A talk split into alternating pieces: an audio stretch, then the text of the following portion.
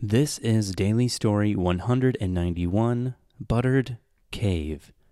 Kid Caramel and Gummy Girl stood at the entrance of the buttered cave. The old man said this is where it lives, said Kid Caramel. You ready? asked Gummy Girl. Kid Caramel nodded, and the two friends entered the buttered filled cave.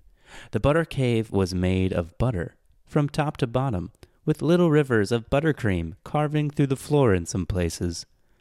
After some walking, the two adventurers reached a fork in the path. Which way should we go? asked Kid Caramel. Gummy Girl wanted to go left. Kid Caramel wanted to go right. They agreed to split up.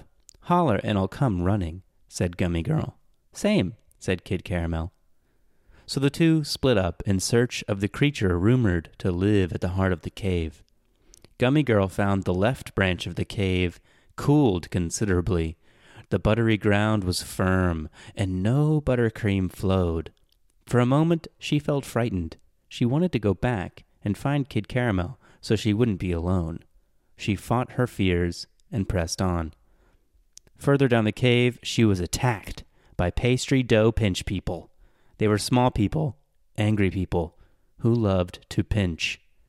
Kid Caramel found the right branch of the cave warmed considerably. The buttery ground softened and the buttercream flowed swiftly. For a moment, Kid Caramel felt scared. He didn't like being alone. Nevertheless, he pressed on. Further down the cave, he was attacked by grease goblins. They were greasy goblins, violent goblins who loved to kick. Tragically, Gummy Girl was pinched to death by the pastry dough pinch people. Her body was never recovered. Death also claimed poor Kid Caramel as well. The grease goblins were very talented kickers.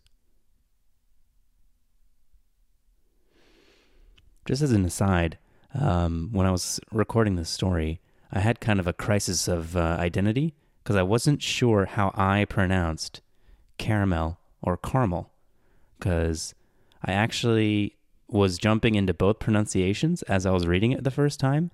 And I think that might have been really annoying for people. Uh, so I just picked one. Uh, I went with the I went with caramel because I thought it sounded a little bit more uh, alliterative with kid caramel, which is kind of what I was going for when I named the guy. So um, I'm not saying one is better than the other, uh, but in this case, um, I wasn't sure which way to go, and I went with caramel. So I hope you enjoyed the buttered cave.